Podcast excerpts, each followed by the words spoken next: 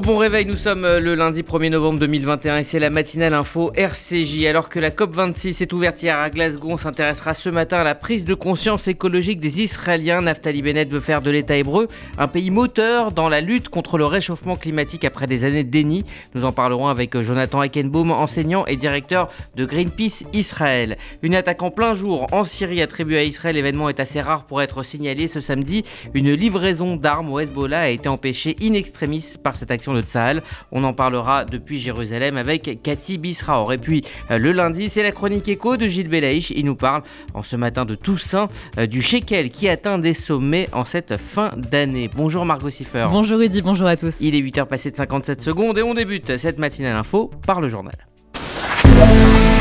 La matinale info, Rudy Saada. On connaît désormais le nom du nouveau président de l'Union des étudiants juifs de France. Il s'agit de Samuel Le Joyeux. Il a été élu avec 82% des voix devant Alain Naoum avec 11% des suffrages. Un nouveau bureau exécutif national a également été élu avec comme vice-présidente Sarah Wakil et comme secrétaires nationaux Youssef Murciano et Samuel Louzon. Et il sera notre invité ce mercredi. Ce 1er novembre marque également le début de la trêve hivernale. Elle interdit l'expulsion des locataires d'un logement pour leur éviter de se retrouver à la rue quand il fait froid dehors. Elle prendra fin le 31 mars prochain.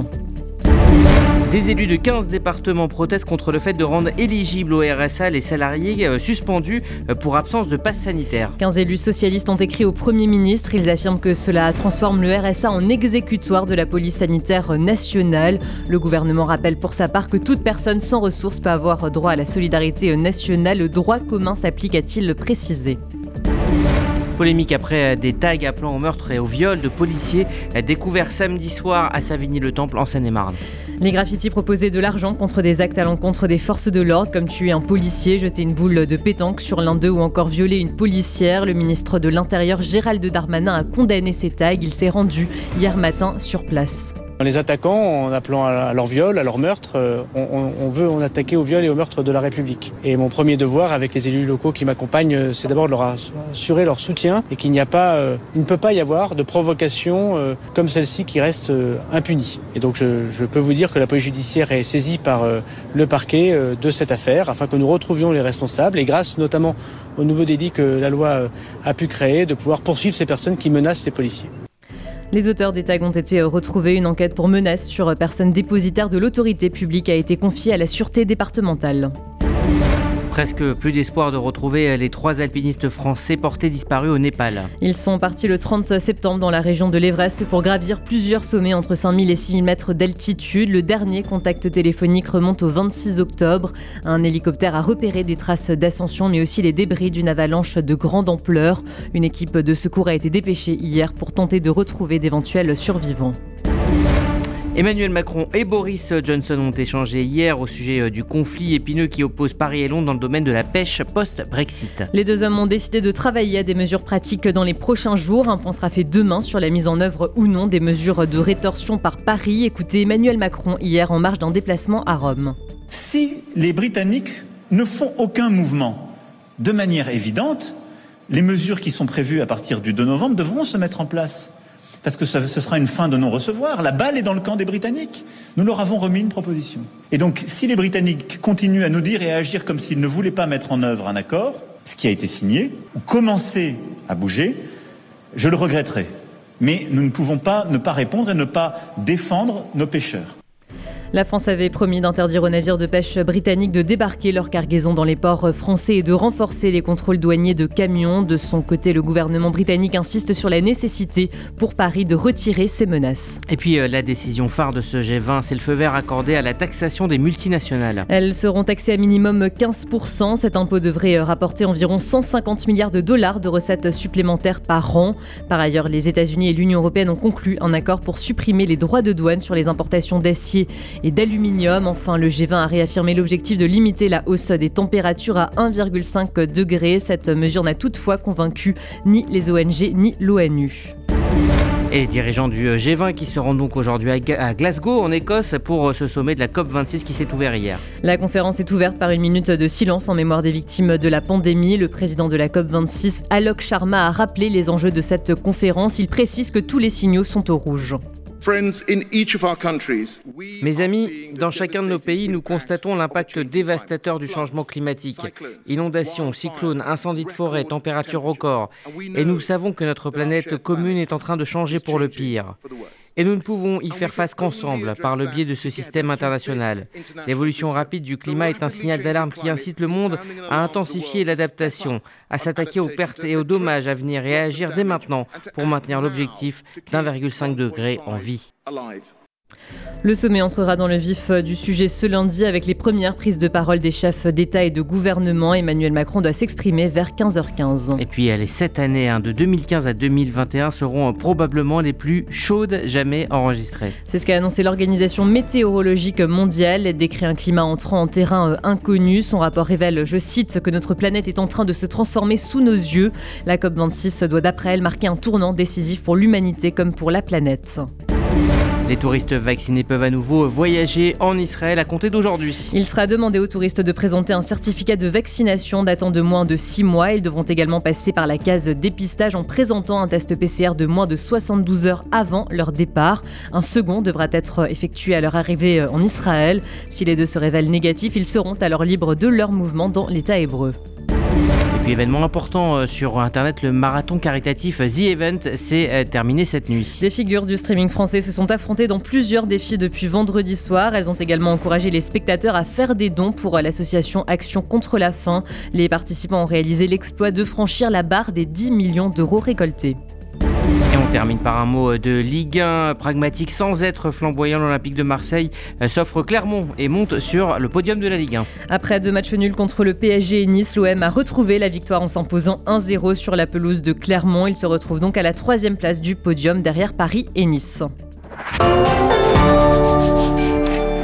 Merci Margot Siffer. Vous écoutez la matinale info RCJ, il est 8h07. Dans un instant, on prendra la direction de Jérusalem pour évoquer notamment le piratage d'un site de rencontre israélien par des hackers iraniens.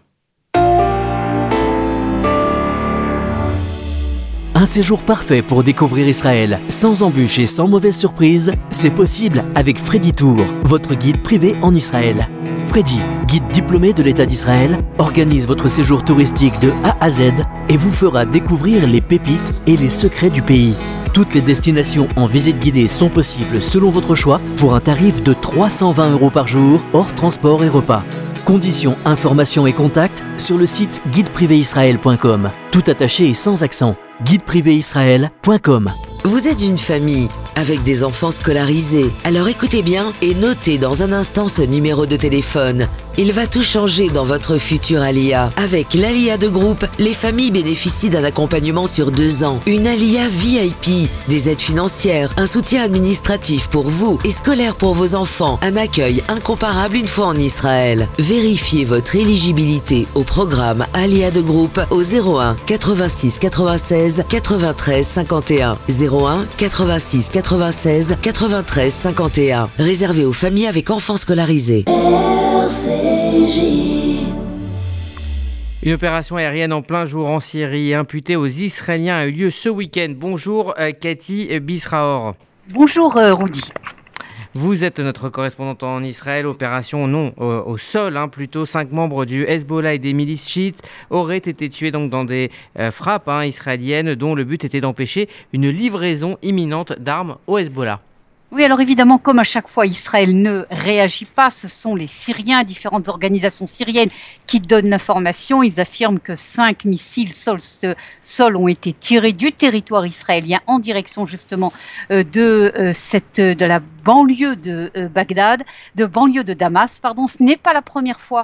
C'est ce que l'on appelle la guerre de l'ombre. Israël, Iran, Hezbollah, c'est l'Iran qui donne des armes en quantité d'une manière incroyable au Hezbollah et Israël agit à chaque fois. Le problème dans ce genre d'opération, c'est que pour une livraison d'armes qui a été neutralisée par Israël, c'est clair qu'il y en a d'autres qui arrivent au sud du Liban, qui arrivent dans les mains de cette organisation terroriste chiite.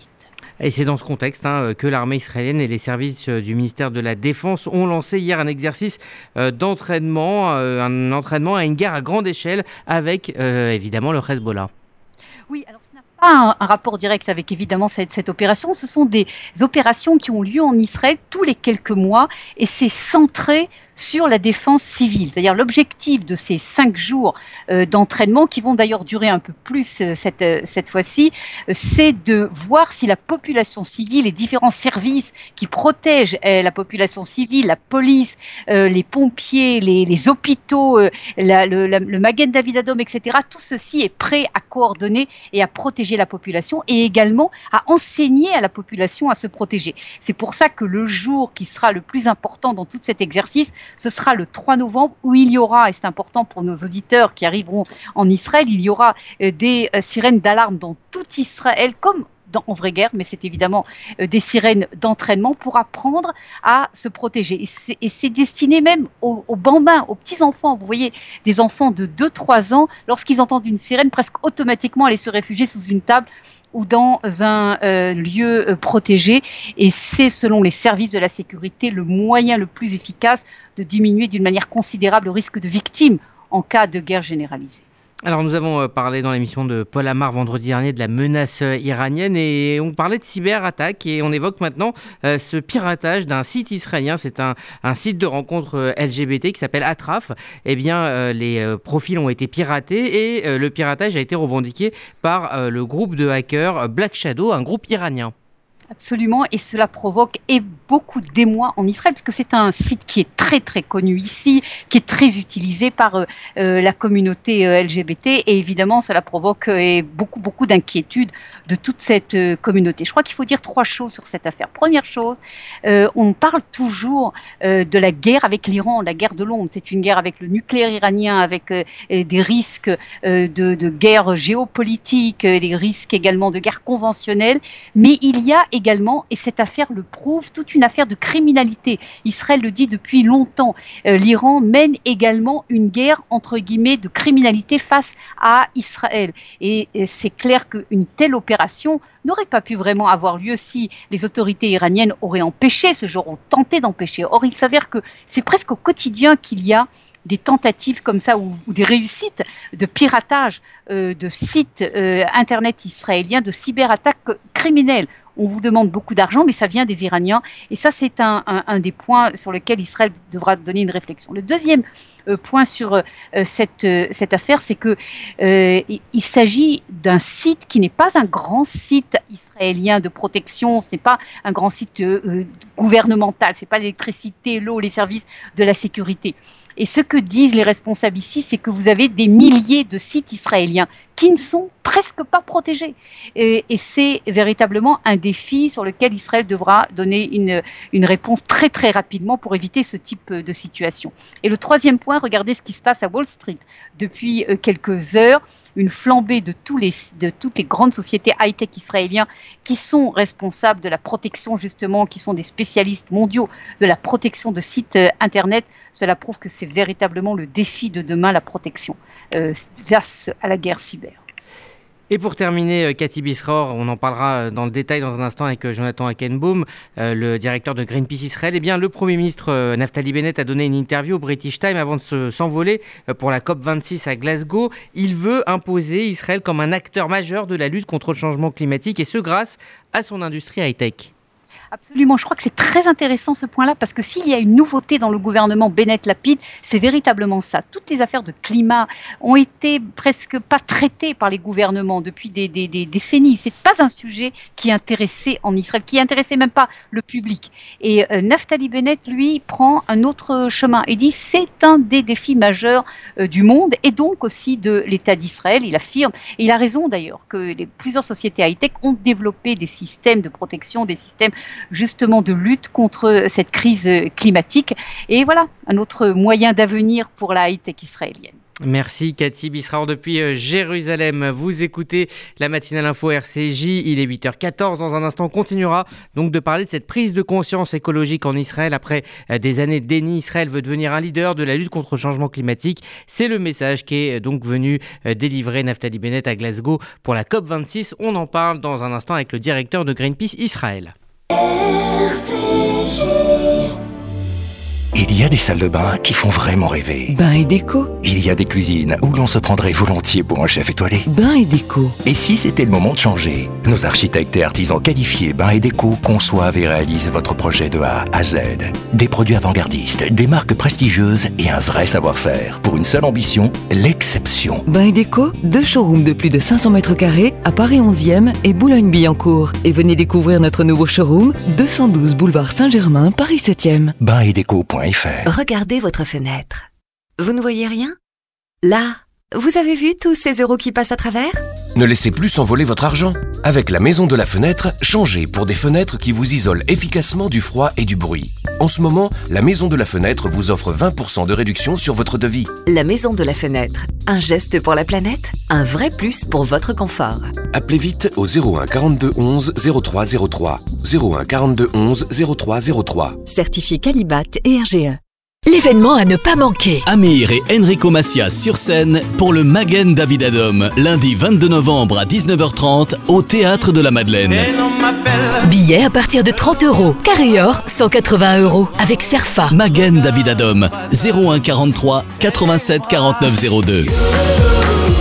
Amir et Enrico Macias sur scène pour le Magen David Adom, lundi 22 novembre 2021 à 19h30. Magen David Adom France, association au service de la vie. Continuons d'écrire la solidarité. Après des mois de confinement, le Fonds social juif unifié est heureux de vous retrouver pour la grande campagne de l'appel national pour la Tzedaka. À partir du 14 novembre, un mois festif et solidaire pour relever ensemble les grands défis sociaux de 2021. Rendez-vous le 17 novembre au Duplex, le 13 décembre au Palais des Congrès, du 28 au 30 novembre pour notre grande collecte Charity. Cette année encore, nous avons besoin de vous. Renseignements au 01 42 17 10 08.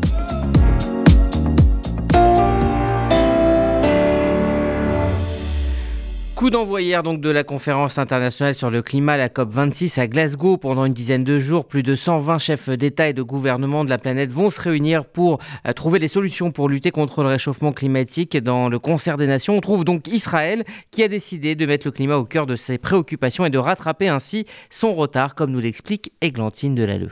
Un enjeu de sécurité nationale, c'est ce qu'a déclaré Naftali Bennett, le premier ministre israélien, en évoquant récemment la lutte contre le réchauffement climatique. Un sujet jusque-là mis sous le tapis, puisqu'Israël est l'un des pays de l'OCDE investissant le moins dans les transports publics et son approvisionnement en énergie repose encore très largement sur des énergies fossiles comme le gaz naturel. Selon un rapport du contrôleur de l'État, la politique israélienne ne s'est pas encore adaptée à l'ampleur de l'urgence climatique, une inaction dénoncée par des ONG israéliennes. Vendredi dernier, à Tel Aviv, 12 000 manifestants ont demandé des politiques plus ambitieuses dans le domaine du climat. Devant cette prise de conscience, le gouvernement israélien s'est engagé à atteindre la neutralité carbone d'ici 2050, mesure phare des accords de Paris, un objectif qu'Israël pourrait atteindre en développant les énergies vertes comme l'énergie solaire et en éduquant les consommateurs en matière d'économie d'énergie, des mesures qui s'alignent sur celles de nombreux pays et qui figureront au menu des discussions de la COP26. À cette occasion, Naftali Bennett se rend à Glasgow et a prévu de rencontrer Emmanuel Macron. Selon les Nations Unies, plus de 130 pays se sont engagés à réduire les émissions de gaz à effet de serre à un niveau net de 0 d'ici 2050. Un impératif selon l'ONU pour faire face à une accélération du dérèglement climatique. Eglantine de Laleu. Pour évoquer donc ce virage vert d'Israël, nous sommes en ligne ce matin avec Jonathan Eckenbaum, professeur de politique de l'environnement à l'université de Bar-Ilan et directeur de Greenpeace Israël. Bonjour. Bonjour. Merci d'être avec nous sur RCJ. Alors cette prise de conscience qu'évoquait Eglantine il y a un instant, est-ce qu'elle est réelle en Israël et surtout qu'est-ce qui l'a déclenchée? Oui, elle est bien réelle en Israël et vous savez, ce qu'il a déclenché, c'est essentiellement l'accélération, comme vous l'avez mentionné juste avant, l'accélération du dérèglement climatique. En Israël, c'est essentiellement par la fréquence et l'intensité des vagues de chaleur. Donc voilà, donc on peut facilement comparer à un niveau personnel le nombre et l'intensité de vagues de chaleur qu'il y avait il y a 30 ans, 20 ans, 10 ans, et puis aujourd'hui, tout à coup, on voit que ça s'est accéléré. Les pompiers parlent maintenant de méga incendies. Donc il y a un certain nombre aussi d'instances gouvernementales qui prennent conscience du dérèglement climatique. Je viens de parler des pompiers, mais c'est également vrai, comme vous l'avez mentionné, pour l'armée, pour Tsahal, qui comprend que des sécheresses, l'intensité des sécheresses dans les pays qui avoisinent Israël est effectivement, comme l'a également mentionné le Premier ministre Bennett, une question de sécurité nationale. Alors, Naftali Bennett parle d'un Israël leader dans la lutte contre le réchauffement climatique, l'innovation, notamment l'innovation israélienne. Est-ce que cela peut avoir un effet réel ou est-ce que c'est seulement une partie du dispositif? En clair, est-ce qu'on peut s'en sortir justement grâce à l'innovation plutôt que la décroissance? Alors, de manière générale, l'innovation, c'est seulement une partie de la solution. C'est-à-dire qu'il faut faire face à la fois par le levier de l'innovation, par le levier des habitudes de consommation, et puis il y a un levier dont on ne touche pas, mais qui est effectivement, enfin au moins en point de vue théorique, est le levier, c'est la population humaine de manière générale. Mais si on se concentre sur les deux premiers leviers, l'innovation, c'est clair que c'est très important. Vous voyez que dans le monde entier, on fait face à une augmentation incroyable de l'utilisation d'électricité, ne serait-ce que dans deux facteurs qui sont le dessalement de l'eau et l'utilisation d'Internet. Donc voilà, des nouvelles formes de consommation qui étaient quasiment inexistentes il y a quelques dizaines d'années, et qu'aujourd'hui, donc effectivement, il faut aller également vers une politique de changement des habitudes, d'efficacité énergétique. L'innovation, et particulièrement l'innovation israélienne, peut avoir un rôle très grand à jouer. Malheureusement, il y a une négligence d'Israël dans les dernières années de ce secteur dans lequel Israël a un rôle énorme à jouer. Et du coup, on n'est pour l'instant pas au rendez-vous. Donc, ce qu'il faut espérer, c'est que l'actuel gouvernement va prendre la mesure du potentiel, et là je parle vraiment de quelque chose d'extrêmement positif, donc du potentiel des start-up israéliennes à l'avenir pour faire face à la question du règlement climatique. Et plus il y aura d'investissements importants, plus il y aura de chances de trouver des technologies qui vont être plus efficaces, plus accessibles, et du coup, tout ça, ça va avoir un effet, donc un effet boule de neige positif cette fois. Et ça nous permettra d'être au rendez-vous et de rendre le dérèglement climatique, on va dire, largement plus supportable et d'améliorer la qualité de vie des gens. Mmh. Plus globalement, Jonathan Eckenbaum, sur cette COP26, eh bien, on compte 120 pays participants, mais on parle aussi beaucoup des grands absents comme la Chine, comme le Brésil, la Russie. C'est des pays qui polluent énormément. Est-ce que sans ces pays, sans l'accord de ces pays, les engagements qui seront pris dans une dizaine de jours certainement, est-ce que ces engagements seront réalistes ? Les engagements sont réalistes en partie, mais je pense que l'absence de ces pays montre bien qu'il y a une politique internationale qui se joue à deux niveaux. Il y a le niveau de ce que l'opinion publique attend, d'une demande. Donc, vous avez mentionné 12 000 personnes ont manifesté en Israël pour la marche pour le climat. Ça existe dans le monde entier. Il y a une prise de conscience, il y a des réalités scientifiques qui sont extrêmement établies de manière extrêmement claire. Et puis vous avez la vieille politique, la politique des alliances, de la géopolitique. Certains quand Naftali Bennett vient à Glasgow, ce dont je suis très content, il va aussi pour rencontrer, comme vous l'avez dit, tous ses homologues, pour parler de l'Iran, pour parler d'un tas d'autres dossiers. Donc il y a effectivement une politique à deux vitesses. Poutine souhaite clairement faire pression sur l'Europe de manière à assurer finalement un débouché continu pour le gaz russe, au moins pour la décennie à venir. Et donc face à cette politique à deux vitesses, le fait qu'il y ait des absents comme Poutine et le leader chinois, c'est un symptôme d'un phénomène qui est plus global et qui, oui, doit nous inquiéter et doit faire qu'on ne doit surtout pas tenir pour argent comptant les décisions qui vont être prises à Glasgow. Il faut de manière, dans le monde entier et de manière continue, il faut faire pression, il faut demander des comptes.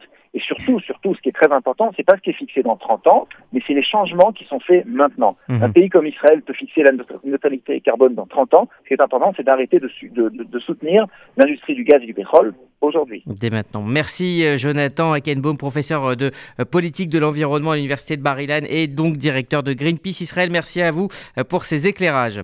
Vous écoutez la matinale info RCJ, il est 8h24, l'heure de retrouver la chronique écho de Gilles Bélaïch. On reste en Israël, il nous parle ce matin du shekel qui atteint des sommets.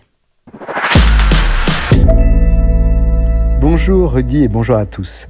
À la fin de la semaine dernière, le shekel israélien a atteint de nouveaux sommets, battant des records des deux dernières décennies. Vendredi, le dollar américain s'échangeait à la bourse de Tel Aviv à seulement 3,158 shekels. C'est un minimum historique depuis le début du millénaire. Le point bas précédent a été dépassé en janvier 2020, puis le dollar a été vendu à 3,187 shekels. De plus, Le shekel se renforce également face à l'euro. Vendredi, la monnaie européenne valait 3,685 shekels. Il s'agit du point le plus bas depuis 2001 et inférieur au précédent record établi en février 2020, 3,6950. Un vrai drame pour les personnes qui ont des revenus étrangers et qui vivent en Israël, et normalement des prix à l'importation des produits étrangers qui devraient tout au moins chuter, et on en est malheureusement très loin. Examinons les principales raisons de cette hausse du shekel contre la quasi-totalité des devises. Le premier facteur est la grande, voire trop grande anticipation des hausses des taux d'intérêt. Le marché obligataire local tient compte des attentes des taux élevés, ce qui tend à renforcer le shekel en prévision d'une augmentation attendue des mouvements de capitaux entrant des investisseurs. En synthèse, investir en shekel, à terme, va être plus rentable que de souscrire dans une autre devise n'importe quel produit financier. D'un autre côté, l'inflation en Israël reste plutôt faible, principalement parce que le shekel fort rend les produits importés bien moins chers. Par ailleurs, la source de l'inflation actuelle des prix réside dans les problèmes d'offres plutôt que dans la demande. Trop peu d'acteurs sur le pays et une concurrence qui ne fait pas son travail, et donc des prix maintenus très hauts. Et qu'en est-il des chiffres des exportateurs ? Jusqu'à présent, cette année, les exportations n'ont fait qu'augmenter, malgré la force du shekel. Le deuxième facteur majeur est le niveau d'investissement des sociétés étrangères. En effet, il ne se passe pas une semaine sans que l'on signale la vente d'une entreprise technologique israélienne de plusieurs dizaines, voire centaines de millions de dollars. Les mouvements de capitaux vers Israël à la suite d'acquisitions d'entreprises, principalement dans le secteur technologique, entraînent une augmentation de la demande de shekel, car les dollars arrivant en Israël doivent être convertis en monnaie locale. L'année dernière, les investissements étrangers directs dans l'économie israélienne ont totalisé 24 milliards de dollars. Pour le premier semestre de cette année, il était déjà de 14 milliards de dollars. Et si la tendance persiste, les investissements entrants cette année dépasseront le total de l'année dernière. Dernière explication, la Banque centrale a réduit son intervention sur le marché des changes, bien que la Banque d'Israël ait acheté près de 30 milliards de dollars depuis le début de cette année. Afin de modérer l'appréciation du shekel, la monnaie locale s'est renforcée de 4%. Le point majeur est que les achats de devises par la Banque d'Israël diminueront en 2022, ce qui renforce également dès maintenant la monnaie nationale. Clairement, la Banque centrale israélienne fait son minimum pour donner le change, sans mauvais jeu de mots, et montrer qu'il lutte pour réduire le shekel fort. Mais en réalité, il n'en est rien.